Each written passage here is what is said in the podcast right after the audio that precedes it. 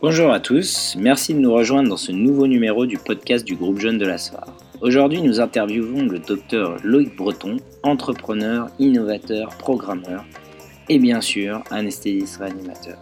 Loïc est le fondateur et CEO de la société Galéon qui propose une solution informatique pour la tenue des dossiers d'anesthésie, depuis le questionnaire préanesthésique jusqu'à la réalisation effective de la consultation et de son intégration dans le dossier patient informatisé. Nous n'allons pas tant parler de sa société, mais plutôt de la manière de réussir dans l'entrepreneuriat et la place du numérique et des nouvelles technologies dans notre spécialité ou d'une manière plus générale dans la médecine de demain. Loïc nous présentera sa vision de l'avenir, de notre métier et comment il faudra composer avec ces technologies.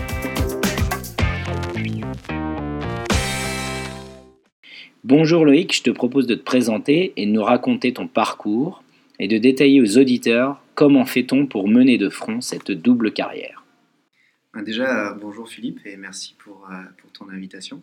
C'est euh, c'est un petit peu, c'est la première fois pour moi ce genre d'exercice, donc c'est assez intéressant. Euh, qui je suis Je dirais plutôt un innovateur, on va dire, quelqu'un qui aime créer des choses. Et ce parcours-là, je, je l'ai pris du fait de mon attrait pour l'entrepreneuriat et l'innovation. Et du coup, le seul moyen de pouvoir innover comme je voulais, c'était de le faire moi-même. Donc, euh, euh, après, en ce qui concerne mon parcours, j'ai commencé assez tôt. C'est-à-dire que la première entreprise que j'ai créée, j'avais 20 ans. C'était pendant mes études de médecine, euh, après une, après une mission humanitaire en Afrique, au Sénégal, où là, j'avais vu que les chauffeurs de taxi louaient leur voiture un peu comme du leasing. Et donc, je me suis dit que ça pouvait être intéressant pour euh, essayer. Et donc, j'étais revenu en France, j'avais fait un prêt étudiant et j'avais commencé à acheter mon premier taxi. Et puis, euh, avec mon gérant sur place, et ça le permettait lui de sortir un peu de la misère. Et puis, au bout d'un an, on a acheté un deuxième taxi. Et puis après, au bout d'un an encore, on a acheté un troisième taxi avec l'argent des deux premiers, enfin ce qu'ils nous rapportaient. Et ainsi de suite, jusqu'à cinq taxis. Après, on est arrivé à une certaine limite, c'est qu'il y a beaucoup de problématiques avec les transports en Afrique. et en plus, moi, je gérais mon externat en parallèle. Et donc, je gérais tous les problèmes par téléphone, euh, ou de temps en temps, j'allais, euh, j'allais dans le pays pour régler certains problèmes qui nécessitaient euh, ma présence. Mais ça m'avait donné un peu le goût de pouvoir de créer quelque chose, d'avoir une équipe, de monter à des projets. Et, et donc, à la fin de mon externat, j'ai donné la société à mon gérant. C'était un peu une façon de lui mettre le pied à l'étrier et qui ça avait, pu améliorer beaucoup son, son niveau de vie et, sa qualité de vie. Et, euh, et ça a pu d'ailleurs bénéficier à beaucoup de monde autour de lui, parce qu'au Sénégal, souvent, quand quelqu'un gagne un peu de l'argent, bah, toute la famille va venir se greffer dessus et, va pouvoir vivre avec ça. Et, euh, et, à partir de là, je me suis dit pendant mon internat qu'il fallait que je fasse quelque chose qui pouvait avoir un peu plus d'envergure. Et euh, l'informatique, je trouvais ça assez intéressant parce qu'avec peu de moyens, et de la matière grise, on pouvait faire quelque chose qui pouvait avoir un impact assez important. Et, donc c'est là où j'ai commencé à apprendre à coder. Euh, et donc en parallèle de mes études d'anesthésie, alors c'est vrai que des fois, même mes collègues rigolaient parce que pendant les cours de, l'internat, j'étais euh, pendant nos cours d'anesthésie, j'étais avec euh, des bouquins de codage et avec mon ordi en train de coder dans le fond de la salle. et j'ai eu de la chance d'avoir le soutien aussi du professeur Payen et du professeur Albaladejo qui, qui connaissaient un peu mon parcours un peu atypique et qui euh, acceptaient un peu ce vilain, canard, ce vilain petit canard au milieu de tout ça. et, euh, et, donc, euh, partant de là, j'ai commencé à créer une première société qui était sur des, des réseaux sociaux sur, sur la, pour la protection de la vie privée. Et en fait, c'était un moyen de travailler sur la techno, notamment avec Frédéric, qui est mon, mon un ami d'enfance, qui est un très très bon codeur ancien hacker qui est passé après euh, dans le, côté blanc, entre guillemets, et qui a travaillé après pour l'armée, pour des banques, et euh, qui m'a appris aussi à développer. Et avec, lui, on a commencé notre premier projet euh, un peu en mode on, expérimente, la technologie, on apprend à faire. Et, à partir de là, à la fin de mon internat, je le faisais pendant mon internat. Et à la fin de mon internat, je suis parti en Suède et en Norvège du coup pour déployer la société. On avait des investisseurs norvégiens qui, qui avait mis un peu des billes dans la boîte. Donc à ce moment-là, tu étais encore interne d'anesthésiraire euh, Je venais juste de finir. au début, quand on a créé la société, j'étais interne. Enfin, quand on a créé le projet. Et puis euh, après, juste, je venais de finir ma, ma, formation. Et je suis parti euh, dans ces pays-là. Sachant qu'aussi, ma, ma compagne à l'époque était médecin en Suède. Donc ça m'avait permis de, de, voir aussi le système de santé suédois et norvégien. Et, et là-bas, j'ai eu une occasion en, or, c'est que j'ai pu rencontrer ceux qui créent le dossier national de santé de ces pays-là. Enfin, la, société privée qui gère toute l'infrastructure et tout le système d'information. En gros, ils ont un système partagé sur tout le pays. Et donc, s'il y a un patient qui a un examen dans un, endroit du pays, à un autre endroit du pays, un médecin peut y accéder, euh, bon, bien sûr avec des, garde-fous, mais euh, il y a une partage total des informations. Et euh, ça marche très très bien. Et, et, il y a aussi en filigrane les bénéfices pour la recherche. Parce que, pour donner un petit exemple, j'avais fait mon étude sur la pupillométrie. Et donc, c'est des mesures de la dilatation pupillaire. Et euh, je l'avais fait sur des patients. Euh, en fait, je prenais les mesures à la main et je rentrais ça dans un tableur Excel. Et euh, on avait à peu près 200 à 300 data points par patient. Et donc, on avait une vingtaine de patients, ce qui finalement est assez ridicule pour une étude. Mhm. et ma compagne de l'époque, du coup en Suède, elle, elle avait eu accès à, un panel de 500 000 patients pour faire une étude sur la douleur thoracique aux urgences. En fait, c'était les, les, patients qui avaient une douleur thoracique aux urgences euh, dans les deux dernières années, qui étaient présentés dans tout le pays. D'accord. Parce que ces systèmes-là le permettaient, en fait, tout simplement. Et donc, euh, moi, pour travailler sur ma vingtaine de patients, ça m'avait pris quasiment un an. Elle, ça lui avait pris à peu près deux semaines pour avoir les données et, et, les étudier. De quoi faire pâlir l'ensemble des internes qui, qui passent leur thèse. D'accord, ouais. Donc c'est vrai que ça, ça a été un déclic dans le sens où je me suis dit, euh, il faudrait qu'on puisse ramener ce genre de, euh, de technologie en France, ce qu'on n'avait pas encore.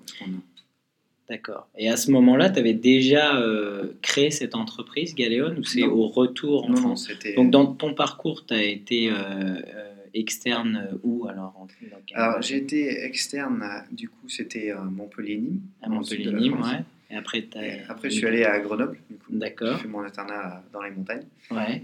Et, et puis après mon internat, du coup, je suis parti dans les pays nordiques, où euh, là-bas j'ai essentiellement travaillé sur, le, sur l'informatique et euh, un petit peu dans les hôpitaux. Donc c'était, c'était, euh, quelque chose qui était financièrement assumé par toi seul, en fait, parce que tu n'avais pas mm. de travail à ce moment-là en tant qu'anesthésiste réanimateur là-bas. Là-bas, non, mais en fait, ils m'avaient proposé des postes à plein temps. Ouais. Donc, ce qui ne m'arrangeait pas pour, pour la simple raison qu'après, je ne pouvais pas travailler sur mes projets. Mhm. Mais euh, là-bas, il, me formait au niveau de la langue et euh, le diplôme était entièrement reconnu. Euh, et donc, ce que je faisais, c'est que je revenais en France un mois tous les trois mois pour faire des remplacements, pour pouvoir financer un petit peu. donc, je faisais un peu les va-et-vient. Ouais, d'accord. Et, et, donc, c'est à la fin de cette aventure, on va dire, nordique, parce que l'entreprise qu'on avait créée là-bas n'avait rien à voir avec la santé. C'était vraiment orienté sur le big data et sur les réseaux sociaux. et puis, on avait eu des divergences avec un autre des cofondateurs que j'avais. Et donc, euh, partant de là, j'avais une super équipe techno avec, avec qui on s'entendait très très bien et on avait vraiment une volonté de créer des choses euh, sur du long terme. C'est-à-dire, c'était pas forcément créer une boîte pour la vendre euh, dans les années qui suivent. Et donc, finalement, on s'est dissocié et j'ai récupéré la partie technologique, en fait, toute mon équipe techno. Et, on a, et là, c'est là où on est parti sur le projet de Galeo. Et c'est que des Français dans, ton, dans ta boîte Alors non, c'est très cosmopolite. En fait, euh, on est, pour l'instant, on est quatre. Enfin, maintenant, on va bientôt s'étendre à cinq. Et euh, donc, on est trois cofondateurs. Donc, il y a Frédéric, Peter et moi-même. Frédéric, lui, il est français. Il est, c'est un très vieil ami d'enfance. Peter, je l'ai rencontré en Suède. En fait, il, était, il travaillait chez Sony euh, Europe. il s'occupait de la l'équipe API, c'est-à-dire interconnexion d'Android, puisque Sony a une très grosse antenne Android euh, en, donc en Suède, et euh, à Lune exactement. Et euh, alors Peter est slovaque, du coup, donc ce qui nous a, bon, après on échange en anglais, et Richard est notre, notre autre employé, en fait notre premier employé on va dire, mm-hmm. et qui lui est vraiment orienté base de données, architecture d'infrastructure et fait un peu le code back-end. C'était un peu ma partie à moi. Et, euh, mais que maintenant, je suis en train de, de, laisser cette partie-là. Donc, euh, voilà, on a vraiment une équipe qui commence à, qui a une ouverture assez internationale. Euh, d'ailleurs, tout ce qu'on fait est en anglais et traduit en français. C'est un peu la particularité, c'est qu'on a déjà préparé pour pouvoir l'internationaliser. Et on utilise des standards internationaux, notamment pour les données. Parce que l'objectif, c'est de pouvoir comparer des données entre les Allemands, les Français. euh, Donc, c'est-à-dire que toutes les variables que tu codes dans ton code source de, de ton programme est, est, euh, on va dire, euh, internationalement reconnues, c'est Voilà. ça En fait, on a tout est en anglais et on les certaines données structurées, on les on les structure dans des bases de données internationales, comme la, la CIM10, comme comme la classification Loïc ou des choses. comme ça. Ce qui va permettre de pouvoir comparer de façon équivalente ces données avec les pays. Euh, Et donc, euh, parce qu'on a vraiment dans cette optique que probablement des équipes de recherche en France vont vouloir peut-être mettre en commun leur travail ou comparer leur travail avec des équipes de recherche dans un autre pays d'Europe. Et euh, sans ça, c'est quasi impossible. Donc finalement, le fait que la moitié de mon équipe soit internationale nous oblige à être en anglais et donc nous oblige à être internationaux très rapidement. Alors, au jour d'aujourd'hui, Galéon est, est basé où, en fait, cette euh, entreprise à, à À- Paris? À Paris. À Ouais, Paris, on est basé à. Paris et euh, on a une partie de l'équipe du coup qui est un peu délocalisée et on se retrouve euh, une fois par mois, on fait ce qu'on appelle des hackathons. C'est-à-dire Ouais. qu'on fait un- des sessions intensives pendant une semaine. Et après, Chez, le- chez l'un d'entre vous Voilà, ou- chez l'un d'entre nous, ou parfois dans des endroits assez insolites. Ça peut être dans des montagnes, ça peut être. Euh, Mais dans des montagnes, t'as pas de wifi, alors t'as pas d'internet pour coder, si si, si, on arrive toujours à trouver. D'accord, ok. Non, a- on a une fois, on avait un hackathon, c'était dans, dans une station de ski où on s'était retrouvés. En fait, on travaillait dans les bars. Ah ouais, C'est-à-dire que du coup, les gens euh, revenaient du ski et nous, on était là avec nos ordinateurs. Ça permet d'avoir une certaine cohésion de l'équipe et d'avoir des moments un peu insolites. En général, qui sont très productifs en termes de créativité. Ouais. Et après, le reste du temps, on travaille euh, un peu dispatché et on est en contact permanent, mais en fait, on n'est pas forcément tous physiquement au même endroit. D'accord. Donc, quelle est euh, dans, dans ta pratique quotidienne, enfin dans ta journée Mm. type, la part que représente l'anesthésie-réanimation et la part que représente ton nouveau travail qui est finalement euh, la gestion d'une entreprise, le codage, euh, la démarche, j'imagine, pour rechercher des financements et puis le déploiement au sein des hôpitaux. euh. Alors, pour l'instant, c'est, euh, j'ai gardé une activité d'anesthésiste euh, en tant que vacataire. Je travaille, en fait, je la condense, c'est-à-dire que je fais souvent des, des, des journées de 24 heures, enfin des gardes de 24 heures, et euh, j'en fais en moyenne 4 à 5 par mois, Ouais. ce qui me permet d'avoir un revenu suffisant pour vivre, en fait. C'est euh, parce que... Et puis de garder tes bases euh, d'anesthésiste. et garder des bases d'anesthésiste parce que ce qui est assez intéressant, c'est qu'il m'arrive de quand même aller dans les établissements où je travaille, mais dans les jours off, entre guillemets, où Mhm. là je me focalise plutôt sur les outils. Et L'avantage, c'est que ça me permet aussi d'essayer les outils en live, entre guillemets, et d'avoir les retours de mes collègues, des patients. En fait, de, en gros, euh, c'est un, un concept américain qui s'appelle euh, Eating Your Own Dog Food c'est-à-dire Mhm. à manger ta propre euh, bouffe de chien. parce que comme ça, c'est souvent des bons produits qui en sortent de là, parce que quand on l'utilise, du coup, on se rend compte qu'il y a des problématiques, des choses comme ça. Et euh, en fait, euh, je suis le premier impacté s'il y a un bug, je le sais direct, je le sais assez rapidement. D'accord, ouais. Et, euh, et donc, ça me permet d'essayer de le régler. Tu deviens le end user de ton propre. Voilà, c'est sou- souvent des produits qui sont assez intéressants pour une communauté parce que euh, un des créateurs est aussi un utilisateur. Alors, ça ne veut pas dire que ce produit, je le fais pour moi. J'ai vraiment travaillé avec beaucoup de confrères, plus d'une centaine de confrères de différentes orientations, publiques, privées, euh, privées à but non lucratif, privées à but lucratif, euh, équipe universitaire, pour vraiment essayer d'avoir quelque chose de, qui soit transversal sur, euh, sur la spécialité. Euh, et la chance de, de pouvoir être médecin, c'est que mes confrères me- souvent me reçoivent pendant leur consultation et je m'assois à côté d'eux, un peu comme un interne, et voilà, Ouais. observateur, et je regarde comment ils fonctionnent et ils me donnent un peu leurs problématiques. Ils me disent bah, nous on a ça, ça c'est bien, ça c'est moins bien. Euh, et ça permet vraiment d'avoir un, notre but, c'est vraiment d'avoir un outil fait par des médecins pour des médecins. C'est ça qui fait un petit peu la force de Galéon. Alors, c'est comparativement à d'autres entreprises qui ont peut-être un, rapport un petit peu plus distancié par rapport aux réalités euh, de ce que c'est que la pratique euh, clinique, je veux dire un bureau de consultation. Euh, toi, tu apportes, ce savoir-faire-là. Tout à fait. Je pense la, finalement la, euh, la, vraie valeur ajoutée qu'on a, c'est le fait que je sois et médecin et développeur, ce qui fait que je peux traduire les besoins des médecins dans le langage du développeur. Euh, et donc du coup, euh, je comprends ce que les médecins ont besoin et j'arrive à dire aux développeurs, il va falloir le faire de cette façon-là. Euh, donc c'est vraiment, je pense, c'est ce qu'on ne trouve pas pour l'instant dans les outils de santé. Souvent, ils ont été créés par des gens qui ne sont pas vraiment des médecins. D'où certaines ergonomies hasardeuses euh, et intuitivité. Euh. Qui sont un petit peu limitées. Alors, ils compensent en travaillant avec des médecins, hein. mais c'est sûr que parfois, il y a, on, sait tous, on a tous utilisé des logiciels dans des hôpitaux où, où on se demande mais qui c'est qui a fait ce logiciel et est-ce qu'ils l'ont déjà utilisé une fois dans leur vie? Donc, euh, c'est ce que, de notre côté, on, veut éviter. En fait. Et, c'est pour ça qu'on travaille vraiment au plus proche de la communauté. Et on a de la chance d'avoir beaucoup de confrères qui nous ont aidés et qui continuent à nous aider à chaque fois qu'on met des nouvelles versions. On leur envoie en test et ils la testent de leur côté. Euh, même s'ils ne sont pas forcément clients ou utilisateurs, souvent ils ont même d'autres logiciels. Et ils se disent, mais ça c'est un projet intéressant, on va, les aider pour, euh, pour les faire avancer. Et c'est toi qui peaufines euh, le, ce qu'on appelle le Graphic User Interface euh, Voilà, alors. qui est l'interface graphique, en fait, celle euh, qui permet l'interaction entre. Alors, souvent, moi, j'ai. Alors, avant, au départ, j'avais la base back-end et architecture de base de données. Mhm. Et alors, bien sûr, il faut faire des maquettes. Donc, Peter a un côté très user interface. En fait, il, qui vient de son côté, il a travaillé beaucoup dans le, le mobile, en fait, dans Android. Alors, il y a une particularité avec une application mobile, c'est-à-dire que si votre application n'est pas pratique, si l'utilisateur ne la, ne la trouve pas, ne la comprend pas dans les trois premières secondes, il la supprime.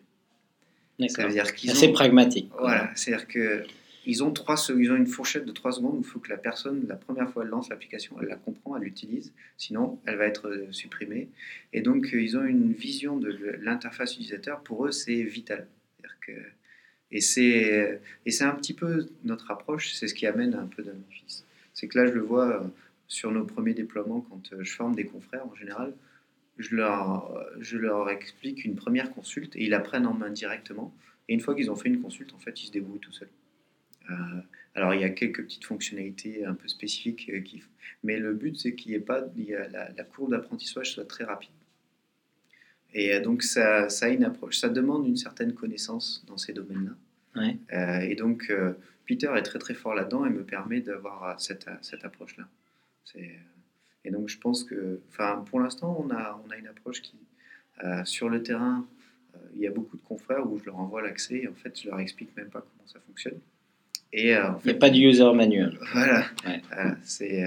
Bah, c'est ouais, comme effectivement tous, tous, les produits un petit peu de cette génération Apple qui a presque il n'y a pas besoin de manuel. C'est l'intuitivité qui fait, euh, qui tout. Fait. Quoi. Je sais pas, quand vous avez votre iPhone, euh, enfin, il n'y a, pas de, a pas de manuel utilisateur. Exact, tout à fait. Donc on a, on a pas mal parlé de Galéon, ah. euh, mais finalement, qu'est-ce que c'est Galéon et comment ça marche? Alors, qu'est-ce que c'est c'est, Je dirais que c'est bien plus que le scope de l'anesthésie. on est en train de créer ce qu'on appelle un Population Health Management, c'est-à-dire une plateforme de santé pour une population. Euh, donc euh, la, consultation d'anesthésie et la partie anesthésie permet d'avoir euh, une vision transversale d'un patient. Souvent le rôle de l'anesthésiste, c'est d'avoir un dossier patient assez complet. Et donc ça, et en fait cette consultation-là est reliée à un cœur qui n'est pas vraiment lié à l'anesthésie, qui a un dossier patient et euh, vers, sur lequel on va pouvoir greffer d'autres pièces comme euh, l'obstétrique, comme euh, la pédiatrie, comme la cardiologie, et qui vont communiquer tous entre eux, c'est-à-dire que les infos que l'anesthésiste aura rentrées, les allergies qu'il aura rentrées d'un côté, le cardiologue y aura accès lui aussi dans son interface et vice-versa. Et le but, c'est vraiment de créer un système de santé dans le cloud euh, qui permettent de, couvrir les besoins d'un pays. Alors en France, c'est un peu compliqué parce qu'il y a d'autres acteurs, notamment au niveau de l'État, qui sont engagés là-dedans. Euh, mais ça peut être un, territoire, c'est-à-dire un groupement hospitalier de territoire. Ça peut être un groupement de cliniques, ça peut être un groupement d'hôpitaux, ça peut être qu'un seul hôpital. Euh, en fait, on a la techno pour faire un système de santé d'un pays entier. Et après, on peut la réduire jusqu'à la taille de, de l'hôpital. Et donc, euh, pour te donner une, un ordre d'idée, là, on a fait des tests de charge sur notre infrastructure. Euh, on, a, on, utilise une façon de coder, entre guillemets, qui est, euh, qui, qui est assez intéressante qu'on a pris du côté des réseaux sociaux. Parce que les réseaux sociaux étaient euh, amenés à gérer des, des centaines de millions d'utilisateurs. Et donc, euh, on déporte euh, la charge technique, en fait, sur tous les utilisateurs. C'est-à-dire qu'en gros, euh, chaque utilisateur qui l'utilise euh, participe entre à l'effort de guerre, un peu comme du... Comment dirais-je Euh, un, peu comme du torrent ou cette Mhm. approche-là. Ce qui fait que les serveurs sont, sont assez préservés et servent vraiment d'aiguillage. Et euh, tout ça, en, bien sûr, en étant sécurisé. hein. Et donc chaque machine participe aussi au travail, Voilà, euh, en de- fait, au euh, traitement de l'information des autres machines. quoi. Alors, surtout de- d'elle-même. D'accord. Euh, et, mais ce qui fait, ce qui allège la charge énormément, c'est-à-dire que, en gros, sur une interface qui est client-serveur classique, la charge sur le serveur va être de 95%, euh, alors que là, nous, la charge sur le client, entre guillemets, elle est de 95%. Ce qui fait que le serveur n'est- a très peu de charge, euh, ce qui fait qu'il peut gérer énormément de serveurs, de clients en même temps, d'utilisateurs.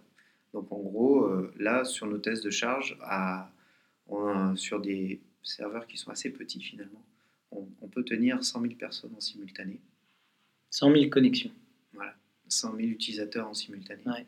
C'est-à-dire que bah, déjà tous les anesthésistes entre guillemets, et euh, certaines autres spécialités. Donc ça, donne un peu cette, euh, cette capacité, mais c'est vraiment lié à ce que c'est une autre approche technologique. C'est vraiment un changement de paradigme.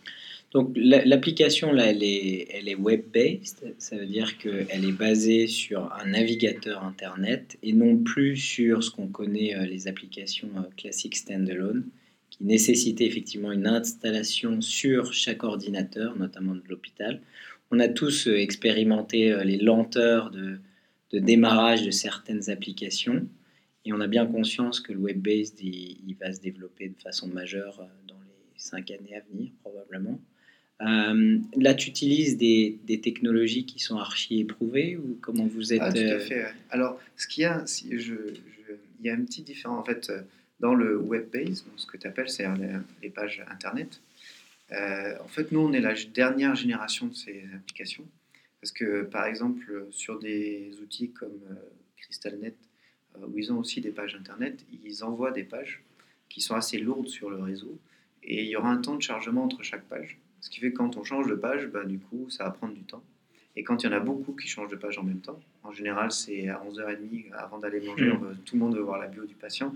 Là, ça prend extrêmement de temps. Et euh, en fait, on a, on a une, ce qu'on ce qu'on injecte, c'est une genre d'application dans l'explorateur Internet. C'est un peu comme Gmail. C'est-à-dire que le- si tu n'as jamais utilisé Gmail dans ta vie, tu as une petite barre de chargement au début de Gmail. Et en fait, il télécharge l'application dans ton explorateur Internet. Et quand tu te balades dans Gmail, il ne charge aucune page. Fait. et il va juste charger quelques bouts de, de données qui sont très légers, ce qui permet d'avoir une réactivité et un outil qui est beaucoup plus euh, fluide, même sur des vieilles machines ou même avec une vitesse de réseau qui est très lente. Et euh, c'est un peu leur technique de déporter euh, cette charge-là qui était à la base sur le serveur et sur le réseau. Et euh, donc on a, on a ce même type d'approche. Donc avec- c'est tout un tas de mini-apps au sein de ton, de ton navigateur. Exactement. Et l'avantage, c'est que ça tourne sur n'importe quel type d'ordinateur ou même tablette, du moment qu'ils ont un navigateur Internet, c'est-à-dire tous. Et il faut qu'ils aient un accès Internet. Voilà. C'est ça la, la seule limitation, on va dire. Alors tout ça, tu as dû l'apprendre, tu as fait comment? Tu as pris des cours, tu es un autodidacte, tu es né comme ça, euh, comment on devient un crack de l'informatique? Ben, en fait, on- ça s'apprend. Tout s'apprend. J'étais parti de ce principe-là. Euh, Je m'y suis mis assez tard, finalement. Euh, Donc on peut s'y mettre à n'importe quel âge, On peut s'y mettre avec n'importe quel âge. C'est-à-dire que moi, je pense j'avais euh, 27 ans quand j'ai commencé à, Ouais. à vraiment apprendre à coder. Parce que pour moi, coder, c'était compliqué et assez abstrait. Et puis, je me suis rendu compte qu'en fait, d'autres avaient appris, donc pourquoi pas moi. Et euh, alors, j'ai j'ai appris sur des. Il y a des. Il y a des sources, il y a de très bonnes sources de maintenant d'informations et de formations en, ligne qui sont gratuites euh, et qui sont éprouvées par les communautés. Euh, et par contre, la meilleure expérience, c'est de faire. C'est simple. C'est que très rapidement, j'ai eu la chance de travailler notamment avec Fred, qui est mon cofondateur, qui lui était un développeur extrêmement expérimenté.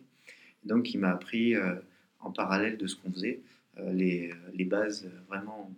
Et ce qui est important dans le développement informatique, c'est pas vraiment le langage, c'est pas vraiment la technique, mais c'est la logique. en fait. un très bon développeur, ce sera quelqu'un qui a une certaine logique et qui va avoir une vision transversale. Et donc ça, il, y a, il peut y avoir des gens qui, fassent, qui font 5 ans d'école d'informatique, mmh. et qui n'ont pas vraiment cette logique et du coup qui ne seront pas vraiment de bons euh, programmeurs. Donc euh, ça, je dis c'est accessible à tout le monde et le tout c'est de, de, se lancer, commencer avec des petits bouts, de, un bout de page web. Au début on avait commencé euh, sur, on faisait un bout d'application sur, sur iPhone et puis après on a fait un peu de web, après un peu de base de données, et ainsi au fur et à mesure.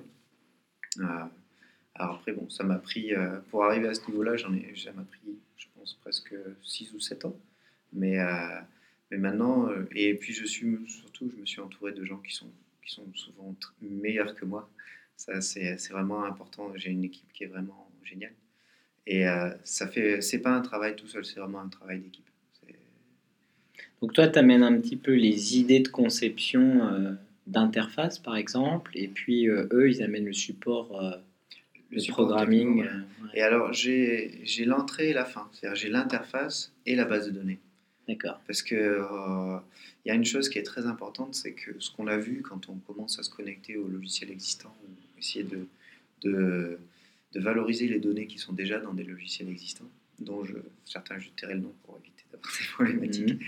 Euh, les, la base de données, elle a été faite par des gens qui ne sont pas médecins. Donc du coup, les données sont rangées n'importe comment. Et en général, elles ne sont pas rangées pour qu'on puisse faire de la recherche facilement dedans. Alors maintenant, il y a d'autres boîtes qui vous proposent des outils en vous disant, bon, maintenant, on va prendre votre base de données et on va essayer de la mettre dans une bonne forme pour que vous essayiez de faire de la recherche. Donc ça fait encore un intermédiaire supplémentaire. Mhm. Et en fait, là, nous, on a une approche complètement différente. C'est à chaque fois qu'on fait quelque chose, on se dit, quand des équipes de recherche vont vouloir chercher dedans dans un an ou dans deux ans, il faut qu'ils puissent le chercher facilement. Donc il va falloir qu'on le range de la façon à ce qu'ils vont pouvoir croiser les recherches. Ça peut être sur des éléments comme, je sais pas, le, un type de traitement avec, associé à un type de saignement opératoire ou euh, est-ce que euh, l'IMC du patient cumulé avec de, on leur permet de, pouvoir faire des croisements très faciles. Mm-hmm. Et donc ça, c'est vraiment important d'avoir la, la, le regard un peu de médecin. Et euh, d'ailleurs, j'ai des confrères médecins qui commencent à apprendre à développer. Et souvent, je les oriente sur cette partie-là, base de données à infrastructure, parce que c'est là où ils auront la plus grande valeur ajoutée pour les produits des médecins, pour des produits qui pourront servir aux médecins, à la recherche. Donc, euh, donc c'est vraiment comment on range ces données-là pour pouvoir les chercher. D'accord. Ok. Donc il y a une certaine logique de conception de la base de données initialement, euh, pour lequel effectivement tu dois euh, avoir en plus une vision d'avenir, savoir l'évolutivité. Si jamais tu as envie de rajouter des variables, des choses comme ça, il faut que ce soit facilement faisable. On voit au jour d'aujourd'hui qu'il y a un certain nombre de DPI. Donc, est-ce que Galéon a, envie, ou en tout cas a le désir, de, remplacer le DPI qu'on connaît à l'heure actuelle, ou est-ce que c'est uniquement, ou ça restera plutôt axé pour l'anesthésie, consultation d'anesthésie, dossier d'anesthésie nationale? Est-ce que c'est capable de se substituer euh, complètement? Alors, euh, c'est une des possibilités, hein, ça c'est sûr. Après, euh, il faut qu'on mette nos ressources sur les, choses qui sont un peu les plus pertinentes. Mhm. Là où on a de la valeur ajoutée, c'est un dossier médical de spécialité, euh, mais pas uniquement anesthésie. Et c'est de structurer toutes ces données médicales pour que euh, finalement, chacun, le travail de chacun bénéficie à la communauté. Le travail d'un médecin d'un côté puisse bénéficier à un autre médecin du même établissement ou parfois d'un autre établissement. Et donc c'est là où, au jour d'aujourd'hui, on, toutes nos ressources. C'est-à-dire que le fait de remplacer un DPI euh, existant, euh, c'est souvent des, DPI qui sont bien installés depuis très longtemps avec des investissements lourds. Et en fait, on amène par contre une valeur ajoutée énorme en disant bah, on, vous, on, vous, donne un, un, dossier médical structuré. Et euh, pour l'instant, il y a l'anesthésie. Après, plus tard, il y aura d'autres spécialités. Et ça peut évoluer en parallèle du DPI. C'est tout à fait compatible dans le sens où le DPI peut se, peut gérer toute la partie administrative, facturation, euh, soins courants, entre guillemets, et euh, la partie prescription, euh, suivi pendant l'hospitalisation. Et nous, on a vraiment une vision transversale sur la vie du patient, sur son dossier médical, et les multispécialités qui, qui interviennent dans ce patient et qui peuvent intervenir dans l'hôpital et en dehors de l'hôpital. Ça peut être aussi, là on le voit puisqu'on travaille aussi en ce moment sur la grossesse. Et il y a plein d'acteurs qui s'occupent du patient ou de la patiente, mais qui ne sont pas forcément dans l'hôpital et qui souhaitent échanger des informations, par exemple une échographie qui est faite en ville, ou des informations qui sont précieuses pour cette patiente-là. Et donc on se positionne, finalement on est au bon moment pour les GHT, parce qu'en fait les groupements hospitaliers de territoire sont censés avoir un dossier médical partagé sur le GHT. Et euh, la problématique, c'est les, les éditeurs actuels sont souvent en fait des dossiers de silo. C'est-à-dire que même si vous avez le même éditeur, par exemple l'éditeur historique d'anesthésie, qui est le plus connu et le plus utilisé, en fait vous avez le même dans deux hôpitaux du même GHT, mais les dossiers ne sont pas du tout partagés. Et euh, donc euh, finalement, ça ne répond pas aux problématiques des GHT. Ils peuvent avoir le même outil, mais finalement, ils ne discutent pas entre eux. Et nous, on fait un petit peu ce maillage entre les hôpitaux et les systèmes différents. C'est-à-dire qu'un hôpital qui a un système d'un constructeur peut avoir une partie commune avec un hôpital qui a un autre système. Ce qui est, et je pense, qui est vraiment un peu la clé de dire, bon, gardez votre système, et nous, on peut vous permettre d'amener cette brique d'interconnexion au niveau, au niveau médical qui n'existe pas pour l'instant.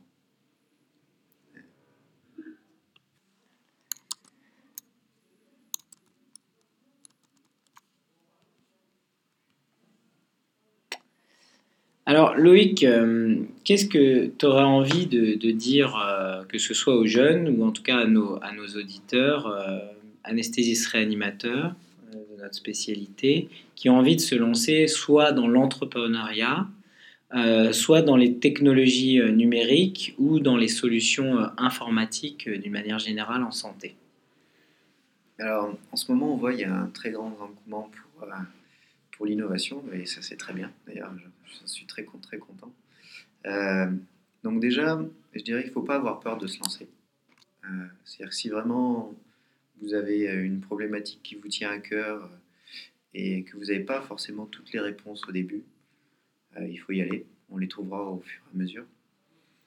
ce qui est important, si vous avez ce genre de projet, c'est de savoir un petit peu dans quoi vous allez vous lancer. C'est que c'est difficile, et c'est très gratifiant, on va dire, intellectuellement et euh, c'est très stimulant.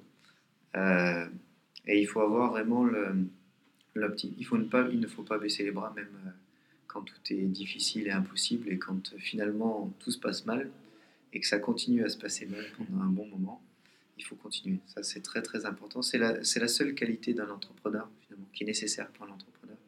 C'est de pouvoir continuer à croire dans son projet et continuer à avancer malgré les difficultés. Les difficultés, euh, même si euh, à première vue, ça semble complètement euh, impossible.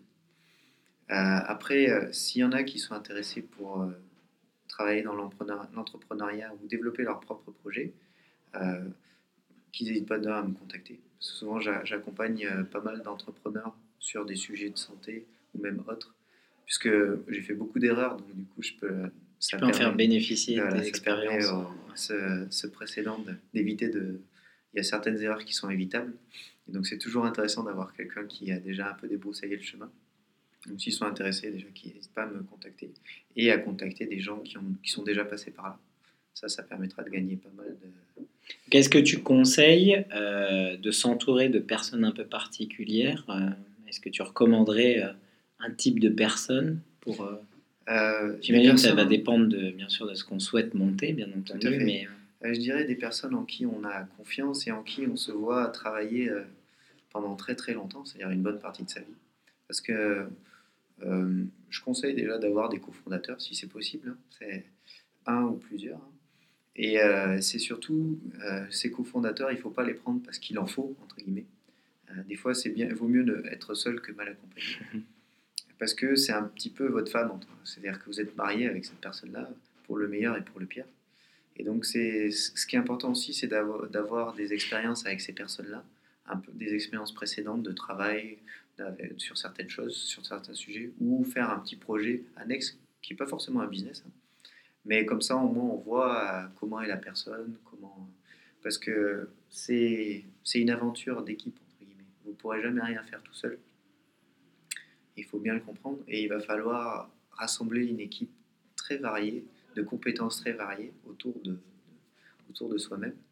Et, euh, Et donc, il faut vraiment commencer à s'ouvrir sur ça et être capable d'avoir, de, de s'entourer de gens qui sont complètement différents de vous, parce qu'ils vont amener une qualité et ils vont amener une vision différente qui va améliorer votre entreprise, votre produit, votre, ça peut être même une association, ça peut être des choses à but non lucratif. C'est vraiment la diversité crée la force. Et, euh, donc, en, ce moment en France, on a beaucoup de chance. Euh, il y a un engouement et un, engouement au niveau de la société pour l'entrepreneuriat. Et euh, alors, beaucoup de gens se lancent parfois sans forcément réfléchir aux conséquences. donc, voilà. le conseil, c'est déjà sachez dans quoi vous allez lancer. Ça va être dur, ça va être très très dur, beaucoup plus que ce que vous pensez. Ça prendra beaucoup plus de temps que ce que vous pensez, mais ça vaut le coup.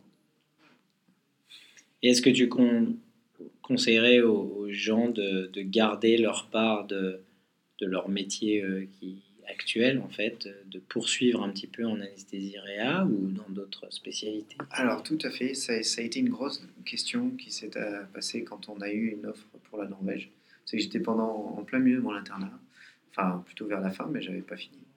Et euh, une des questions, c'était soit on laisse de côté les études de médecine pour aller vraiment faire démarrer l'entreprise, ce qui de toute façon une entreprise nécessitera un, investissement à 300% entre guillemets si on veut qu'elle puisse décoller. Et, euh, mais je conseillerais à tous les jeunes qui, de garder la casquette médecin et de bien aller jusqu'au bout entre guillemets parce que ça permet déjà d'avoir un certain filet de sécurité. C'est-à-dire que si jamais euh, euh, tout part en vrille, bah, vous avez quand même un métier. Et puis ça permet aussi de garder un pied dans la pratique. Et ce qui donne la qualité de ces projets-là, c'est d'avoir des gens qui font un peu de la pratique. Et, et ce qui va être bien pour les futurs médecins, c'est qu'on ait des jeunes médecins qui se lancent là-dedans, jeunes ou même un peu plus anciens, hein. parce que eux amèneront leur vision du métier et donc, on aura enfin des outils qui sont créés par des confrères pour nous. Donc, c'est, donc je leur conseillerais vraiment de, de continuer, mais de, de, de, faire en parallèle.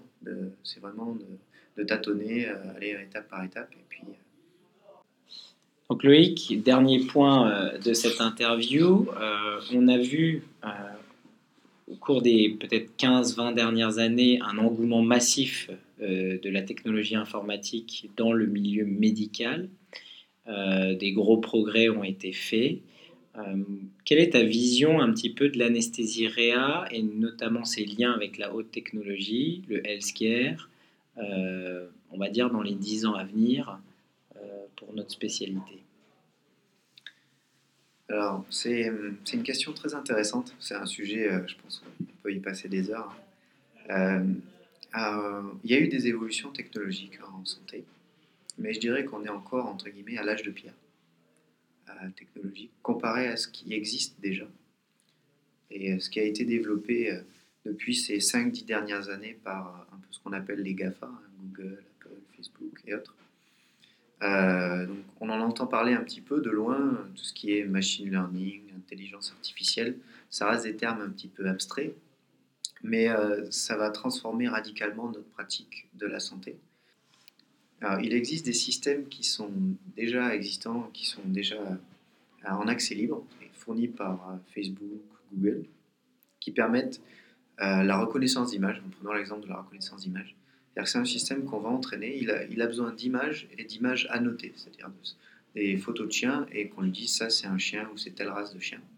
Et avec une centaine de milliers d'images annotées, il arrive à distinguer toutes les races de chiens bien mieux que les spécialistes euh, des, euh, de la race canine. Euh, et, pareil pour les champignons, pour les autres choses. une application pratique simple, ça peut être la radiologie. Fait, ces systèmes-là seront capables d'interpréter des radios et des scanners beaucoup mieux qu'un humain, c'est-à-dire avec une précision qui sera beaucoup plus importante. Ou ça peut être des ECG, ça peut être par exemple pour euh, l'anatomopathologie, qui est un métier vraiment lié à l'image. En fait, ils vont analyser des images et, une compétence. Euh, si ces systèmes-là, on leur fournit suffisamment d'images à noter, ben, ils seront capables de les reconnaître mieux qu'un spécialiste. Alors, est-ce que tu es en train de dire euh, que le métier de médecin va être soit supplanté par la technologie, soit va devoir évoluer je sais pas, est-ce qu'on aura besoin de moins de médecins? Est-ce qu'on fera moins d'erreurs médicales, moins d'erreurs de traitement, etc. Si, si on est aidé par l'intelligence artificielle, machine learning? Alors je vais dire, le, le métier de médecin va se transformer. Je ne pense pas qu'il va être supplanté parce qu'il y a beaucoup de choses où le raisonnement médical est encore euh, nécessaire et même l'expertise euh, médicale. Mais euh, c'est un petit peu comme l'arrivée du GPS à balayer toutes les cartes. C'est-à-dire que vous avez toujours des chauffeurs, sauf que maintenant ils ont un GPS. Alors maintenant il y a aussi des systèmes qui commencent à conduire tout seuls. Mais je ne pense pas que pas pour l'instant au moins. Mais il faut le prendre en compte cette transformation.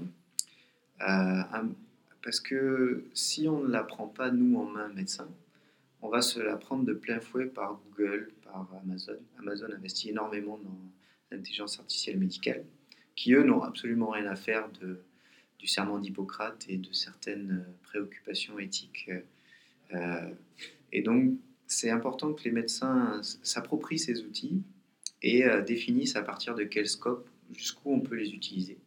Par exemple, ça peut les aider à screener plus facilement des éléments et qu'il y ait quand même une vision humaine sur la fin. Ça ne va pas remplacer complètement les médecins sur tous les éléments, mais il y a certaines choses qui, sont déjà qui ont déjà des applications assez euh, pertinentes. Mais on voit par exemple dans le sujet de l'anesthésie, euh, il y avait une boîte américaine qui avait fait un système qui permettait de faire des anesthésies euh, générales automatiques, entre guillemets. Le système marche, a été prouvé, mais finalement, il a été euh, un peu mis aux oubliettes parce que euh, toute la communauté euh, n'avait vraiment pas du tout adhéré à ce type de système. Et pour éviter ce genre d'écueil, c'est important de construire des choses avec la communauté. C'est-à-dire que c'est leur construire des GPS et pas leur construire une voiture autonome. Donc, mais, tu veux dire qu'il y aura une marche, quoi, une étape hmm. intermédiaire Oui, tout à fait. Il y aura une étape. Il y a certaines choses, on le voit déjà avant, on faisait certaines chirurgies extrêmement invasives et maintenant, ça, s'est changé. c'est devenu dans la main des, radiologues qui font du mini-invasif, ou des mhm. choses comme ça. Donc il y a une évolution de la médecine liée à la technologie. Et, euh, et c'est important, nous, de vraiment se recentrer sur notre. peut-être repenser notre métier. C'est-à-dire qu'il y a des approches qu'on va trouver probablement qui seront obsolètes, parce qu'avant, il fallait un médecin pour faire ça, et peut-être que certains systèmes vont nous aider à le faire un petit peu mieux et on gardera le médecin pour des choses plus compliquées, pour vraiment son rôle de médecin.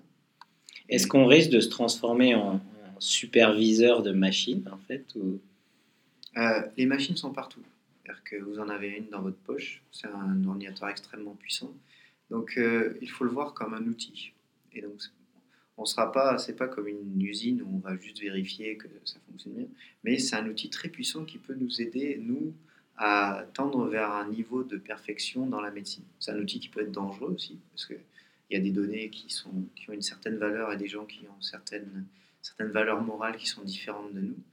Et il y a des outils, les outils ne sont pas tous géniaux, c'est-à-dire que les outils sont créés par des hommes, donc euh, ils ont aussi des erreurs. Mais euh, c'est important que nous, on s'approprie ça pour éviter que ce soit d'autres euh, d'autres acteurs par exemple, en Angleterre, il y a certains Google avait eu accès à, Il y a eu un petit scandale à la NHS parce que Google devait faire une application pour, pour aider à gérer l'insuffisance rénale. Et en fait, ils ont eu accès à toutes les données d'à peu près euh, d'un hôpital sur d'un très gros hôpital. Et ils ont pompé tout ça dans leur serveur. Et euh, c'est pas forcément l'approche qu'il faut qu'on souhaite. Euh, et après, on ne sait pas vraiment ce qui se passe. Et on se retrouve des fois avec des outils qui deviennent par exemple, en Angleterre, certains outils permettent de faire de la consultation en ligne, mais finalement, le médecin devient un prestataire d'un système. C'est-à-dire que c'est pas lui qui est en, il est employé d'une entreprise qui fait ses consultations, et maintenant l'entreprise essaye de remplacer le médecin au maximum en les screenant les patients en amont. C'est, je pense pas que ce soit la, bonne approche, mais euh, c'est des questions qu'il faut qu'on se pose nous en notre communauté. C'est-à-dire que que ce soit les les anciens, les jeunes, il faut vraiment se dire, le monde est en train de changer, il change très très très vite. Euh, et donc euh, ça va changer radicalement notre vision de la médecine dans 5 ans, dans 10 ans. Donc c'est à nous aussi de prendre ça en main et de, définir des limites, de définir un peu... Euh, c'est un petit peu, voilà, ça c'est ma vision des choses, parce que j'ai une vision très technique, en fait, je vois ces mmh. technologies-là qui émergent et qui vont arriver très très rapidement. Alors les réseaux sociaux ont envahi un petit peu notre monde euh, depuis euh, une dizaine d'années, on va dire, et également le monde de l'hôpital. Et on s'est retrouvé parfois dans des situations un petit peu délicates avec des photos de patients qui ont pu être partagées euh, sur, sur des réseaux sociaux, etc. ce contrôle-là de l'information, effectivement, une fois que ça se retrouve un peu dans le cloud, ou en tout cas quelque part sur Internet, euh, comment on va réussir à contrôler tout ça euh, quelle, est, ah. quelle, est, euh, ta vision un petit peu de, du contrôle de, de, la donnée et de l'information? Alors, ce qui est assez intéressant, c'est la vision scandinave, guillemets, qui a une vision très transparente. C'est-à-dire que ils ont un identifiant patient national, hein, un genre de numéro de sécu, et n'importe quel médecin pourrait aller taper l'identifiant d'un patient et aller voir ses ordonnances ou ses antécédents. Par contre, le patient le sait. C'est-à-dire que le patient sait exactement qui a accès à quoi, qui a fait quoi. C'est-à-dire il reçoit une notification Il reçoit des notifications, il reçoit des... Tous les mois, il reçoit un résumé de, des activités sur, ses, sur son dossier médical. dossier médical. Et, euh, et, donc, et en général, ça, ça, sert beaucoup dans la prévention. Et donc, euh, euh, ils n'ont ils ont quasiment pas de problème de, de ce type de problème-là sachant que ça reste dans un système qui est dédié au médical. C'est-à-dire que c'est un système qui est fait pour les hôpitaux. Euh, la grande question se pose, c'est quand Google commence à nous fournir des outils. Où se trouve la frontière du euh, je prends des infos pour t'envoyer de la pub sur Gmail, euh, ou quand tu cherches sur Google, et où se trouve la frontière de je te file un, un outil pour ton diabète. Donc c'est un peu ce mélange de genres que ces entreprises, qui ne sont pas que des réseaux sociaux, qui sont c'est un peu ces GAFA, entre guillemets, euh, qui monétisent la vie privée. Donc, euh, et euh, ça, c'est très dangereux. Ça, c'est extrêmement dangereux. Et, et si on n'y fait pas gaffe, on va s'y retrouver assez rapidement. Et donc, c'est aussi aux médecins de faire gaffe, de ne pas tomber dans le piège des outils qu'on a eu avec Google, où on filait quelque chose de très bien, qui était gratuit. Mais quand c'est gratuit, il y a un coût. et ce coût-là. un revers de la médaille. Voilà. Donc euh, il y, y, a quelques zigotos qui, sont dans le milieu, et souvent avec des gros appuis. Donc c'est important à nous, médecins, de, quand même savoir mettre des garde-fous et de pouvoir dire attention, là, c'est, là on n'accepte pas ça. Parce qu'on a vraiment une notion. On a été les gardiens de la, vie privée de nos patients euh, depuis, des, depuis des millénaires. C'est important qu'on soit encore ces garde-fous-là. Très bien. Alors, juste pour rebondir sur ce dernier point, euh, dans les études de médecine, on est finalement peu sensibilisé aux nouvelles technologies et à l'information qu'on partage. Est-ce que tu penses que ce serait important, soit de créer euh, des séminaires dans les facultés de médecine ou des modules, euh, que ce soit finalement dans le deuxième cycle ou peut-être plus précisément quand les gens, quand nos étudiants sont déjà internes dans la avec la réforme du troisième cycle, justement, d'avoir cette petite sensibilisation à l'information numérique, le dossier patient, que deviennent les données, euh, comment les partager, etc. Euh, c'est une, très bonne, euh, idée. je dirais même plus, il y a la gestion de l'information, qu'est-ce qui, doit être partagé. De toute façon, on a une génération qui est scotchée à son téléphone portable et scotchée aux réseaux sociaux et qui, a une, euh, qui échange très facilement, et parfois pas forcément sur des canaux sécurisés, on va dire. Fait. Euh, mais ce qui est aussi important, et ce que je vois aux États-Unis, c'est que maintenant ils commencent à former la nouvelle génération de médecins à quelques notions de, de base sur l'informatique en lui-même, pour que ce soit des utilisateurs euh, assez, comment assez conscients de, des outils qu'ils utilisent et qui après eux-mêmes deviennent des fois des créateurs d'outils on échange beaucoup avec euh, euh, le professeur Solovitz, donc au MIT, qui est spécialisé dans l'intelligence artificielle médicale. Et eux, ils ont toute une branche de jeunes médecins qui viennent aussi chez eux et qui apprennent le développement, les bases de données. Et je trouve que pour l'instant, on le manque un petit peu en France, mais on est en train de faire cette dynamique. Enfin, avec, il y a des, des, confrères, enfin tous les confrères qui sont partants d'ailleurs, moi, je souhaite beaucoup appuyer là-dessus pour qu'on crée une génération de médecins qui soit euh, qui, ait, la possibilité d'avoir accès à ces technologies-là et de les comprendre, de les utiliser, de les créer, Donc on travaille déjà à la PHP avec certains confrères, notamment à Cochin, pour pousser des, jeunes, des jeunes internes qui, pour vraiment qu'ils se rendent dans cette voie-là et qu'ils aient cette double compétence. Et, ça va être vraiment mon cheval de bataille de faire évoluer la, profession là-dedans et les confrères qui le souhaitent.